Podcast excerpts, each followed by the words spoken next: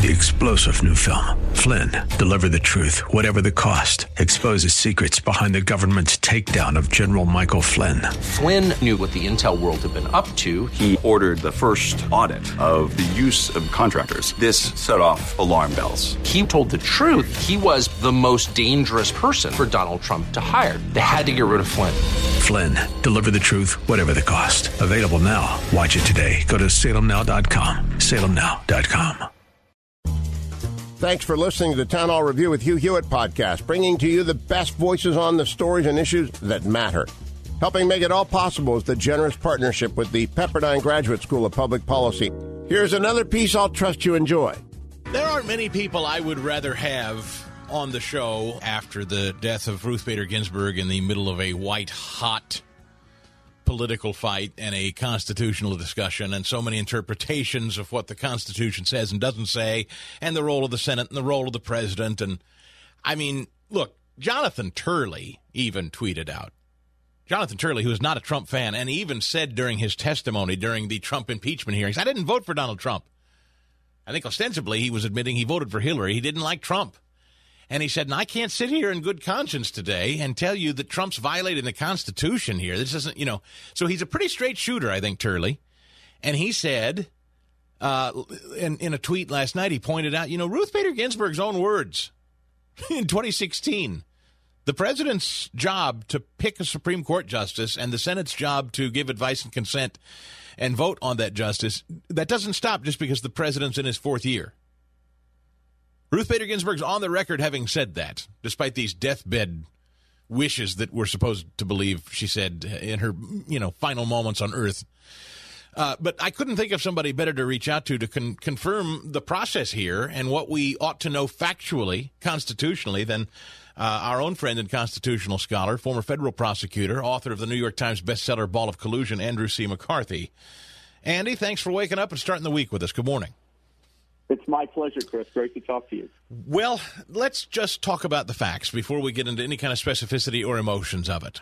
The facts are true or false. The facts are, as Ruth Bader Ginsburg was quoted, uh, the president's role is to pick a Supreme Court uh, justice nominee to to fill a vacancy, and the Senate's role is to give advice and consent. They don't have to hold a vote, but that is structurally the way it's built, right? Yeah, I think would be more accurate to say, Chris, that they both have the power to do that under the Constitution. There's nothing that requires the president to make a nomination, but he has the power to do that. And importantly, there's nothing that requires the Senate to uh, give its advice and consent. They can, um, but they can also do nothing, which is you know something that uh, the Senate uh, and and Congress in general frequently does when they don't want to take an accountable position on something. So, um, you know, I, I disagree respectfully with uh, the late uh, Justice Ginsburg in the sense that uh, she she indicated that uh, you know it was basically the president's job to do to do this as if there would be something improper in not advancing a nomination, and to the extent that she suggested that the Senate must consider whoever the president picks, I don't think that's true uh, either. And I, I just think that uh, the situation that always comes up here, Chris, uh, and the reason why we see uh, major politicians flip flopping on this. You know, you have uh, President Obama, who at the end of his term insisted on making a nomination that really didn't have much chance of being considered, and now he acts like it would be a crime against humanity for Trump to do the same thing he did. So why do these guys uh, flip flop? You know, it's power politics. The fact is, the president has this power, the Senate has this power, and how they uh, exercise it is a matter of political calculation. And these guys are politicians. They never like being caught uh, playing power politics, so they try to uh, what they're doing or swaddle what they're doing in uh, as if you know they were high-minded principles and precedents that controlled it. And in point of fact, there's not. Um, if the president thinks he can get his pick on, he makes a pick. Uh, if he thinks he can pressure the Senate into giving the pick a vote, as Obama tried to do uh, with Merrick Garland, he tries to do that. If the Senate understands that uh, to its base, its political base, uh, and this would be the Republicans in this instance, the Supreme Court is crucially important, and that if they roll over for an Obama pick when there's an opportunity to leave a seat open and have the voters decide who's going to be president, and the fact that the seat is open will help the Republican nominee, then they don't give a vote. Um, you know, these are political calculations. They're not the idea that there's a you know precedent here that controls what they have to do is just nonsense. Here's what I wish we could all be honest. I don't. I, I, I appreciate and agree with your honest assessment here, but I think we also need to be honest. Uh, to the victor go the spoils in politics. I'm a partisan, right. and I'm very, very pleased to be a partisan and admit to you that when my side's in charge and in control, and the voters have chosen my side and empowered my side, in this case, the presidency and the Senate, uh, I, rah rah, go team, I say. That's first. I mean, that's just me being nakedly partisan. But setting that aside, let's be clear and say any kind of sort of uh, deference that the the minority side was given was shot to hell courtesy of Democrat Harry Reid.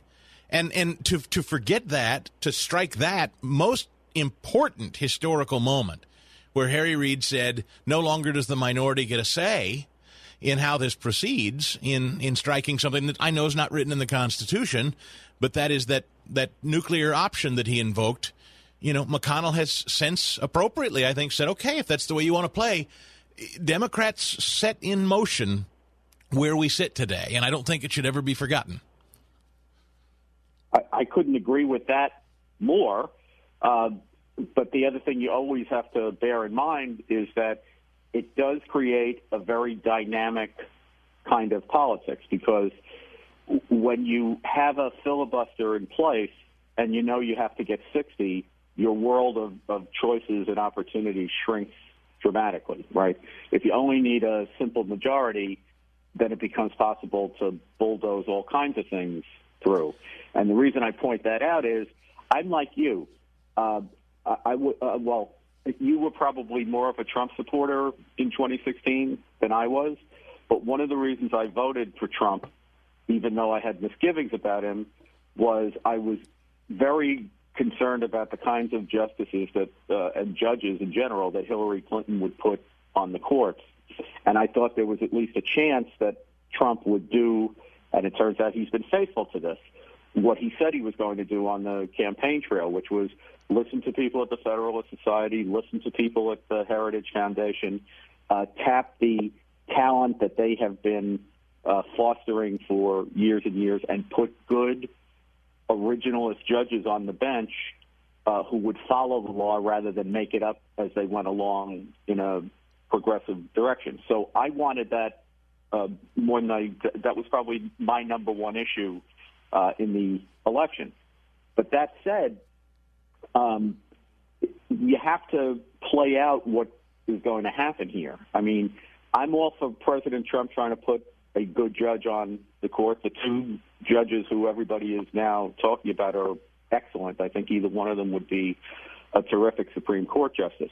But he's not going to be able to do it unless he has the votes uh, in the Senate. It's no sure thing that he does have the votes in the Senate.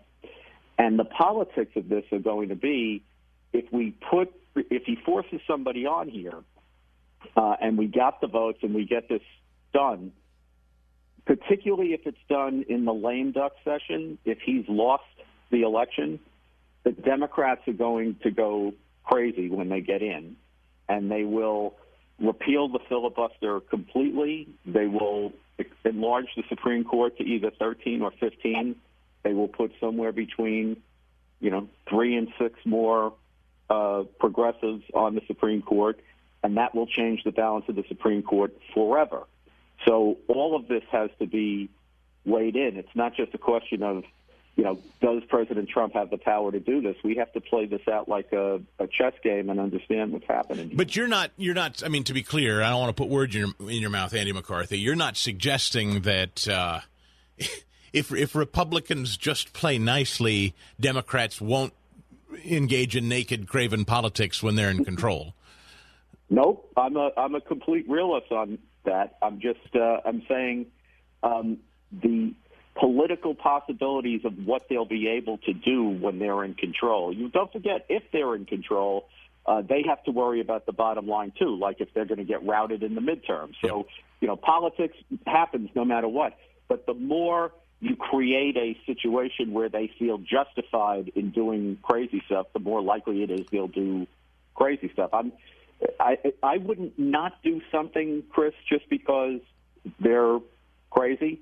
Um, but I would take account of you know what the what the political dynamic in the atmosphere is going to be well, based on uh, yeah. how each side conducts itself. You, you, you can't not. I mean, it's just that's the way it works. I'll just say this: if if you're concerned about a reaction to this, I think the reaction would be far more vicious if if let's say and i'm not i'm saying if because i'm not convinced that republicans lose the senate but there are a lot of people talking like it's a, a you know a fait accompli that they're going to lose control of the senate. But all right let's assume democrats take the senate and biden wins the presidency. It would be uh, fraught far more fraught with with problems and chaos and anger and all kinds of things if if, if Trump and Republicans on their way out the door uh, drive home a, uh, a, a replacement instead of now. Right. I would argue they should do it before the election. I mean, if if you know both are contentious. I agree with that. But yeah, okay. Yep. Yeah.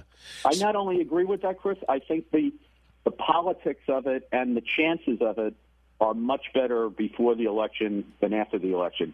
I think before the election, first of all, if President Trump picks, as I think he will, an outstanding nominee, that's a great thing to run on because it really it puts Biden in the position of either telling us what kind of judges he would put on the courts, which he's refrained from doing because they know that that is not going to help them, um, or he'll be silent, which will make President Trump's nominee, I think, look even better. Uh, but secondly, after the election, if the Democrats take the Senate, uh, and even if they don't, um, it looks very much like Kelly is going to beat McSally in Arizona. I think McSally's down by 10 or more points uh, in most of the polls. Um, and that's a special election. It's not an ordinary election. So under Arizona law, he could be in the Senate as early as November 30th. Tuber, Tuberville, though, too, getting... in Alabama, you know. Tuberville, same deal. He'll win that. Oh, He'll... is that right? Yeah. I Tub... yeah, I didn't realize that. But the, but the point is that McConnell's going to have to keep an eye on what his margin is going to be, and it may be that the atmosphere for doing this is better before the election than after the election. Yep. And President Trump is in a stronger position while he's president than when he's a defeated president, or if he's a defeated president. Yes, agreed.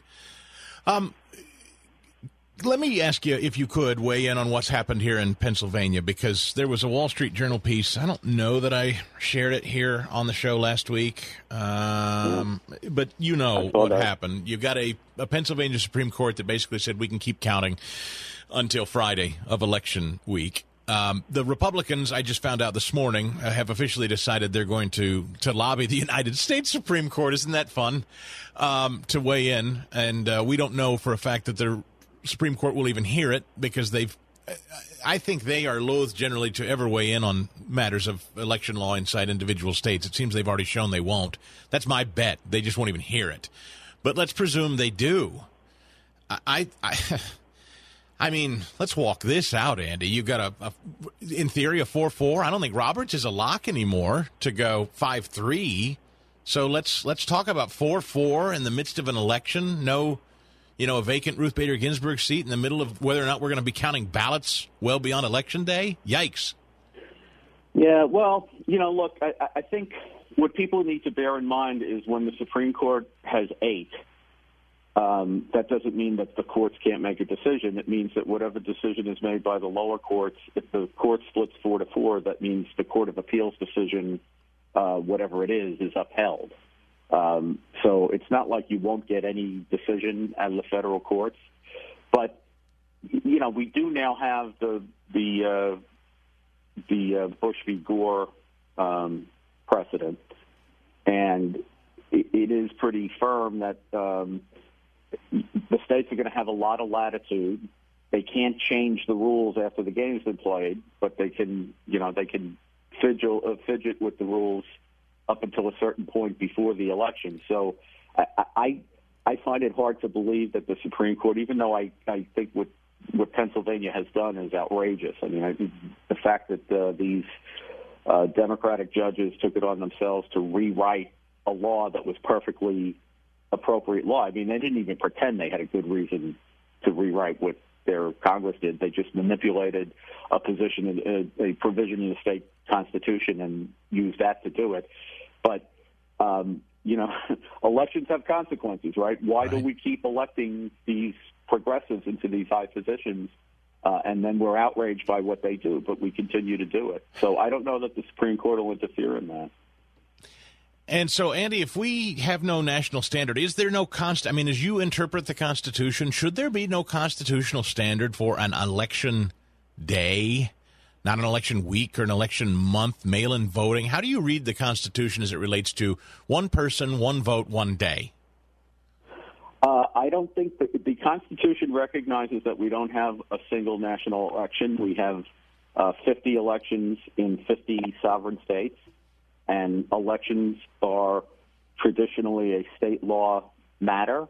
Uh, so the the few um, federal guidelines that apply are that you can't change the rules after the game's been played. You know, you have to. You know, there there are voter qualifications like you have to be uh, 18 and um, uh, a citizen authorized to vote, but there's very little uh, federal control as far as that's concerned. Congress determines when election day is. That's uh, you know that's been determined for a very long time, and Congress has legislated a bunch of deadlines that states have to comply with to get their final results to Congress, or they'll have to fear forfeiting that state's electoral votes. So the the only hammer that you have in federal law as far as getting this done is these timelines. Um, but I don't think Congress uh, has the power unless we amend the Constitution to tell the states how to conduct elections. But in terms of it being on a day, like uh, election day is this day, Congress sets that, as I understand it. Is that right? Correct.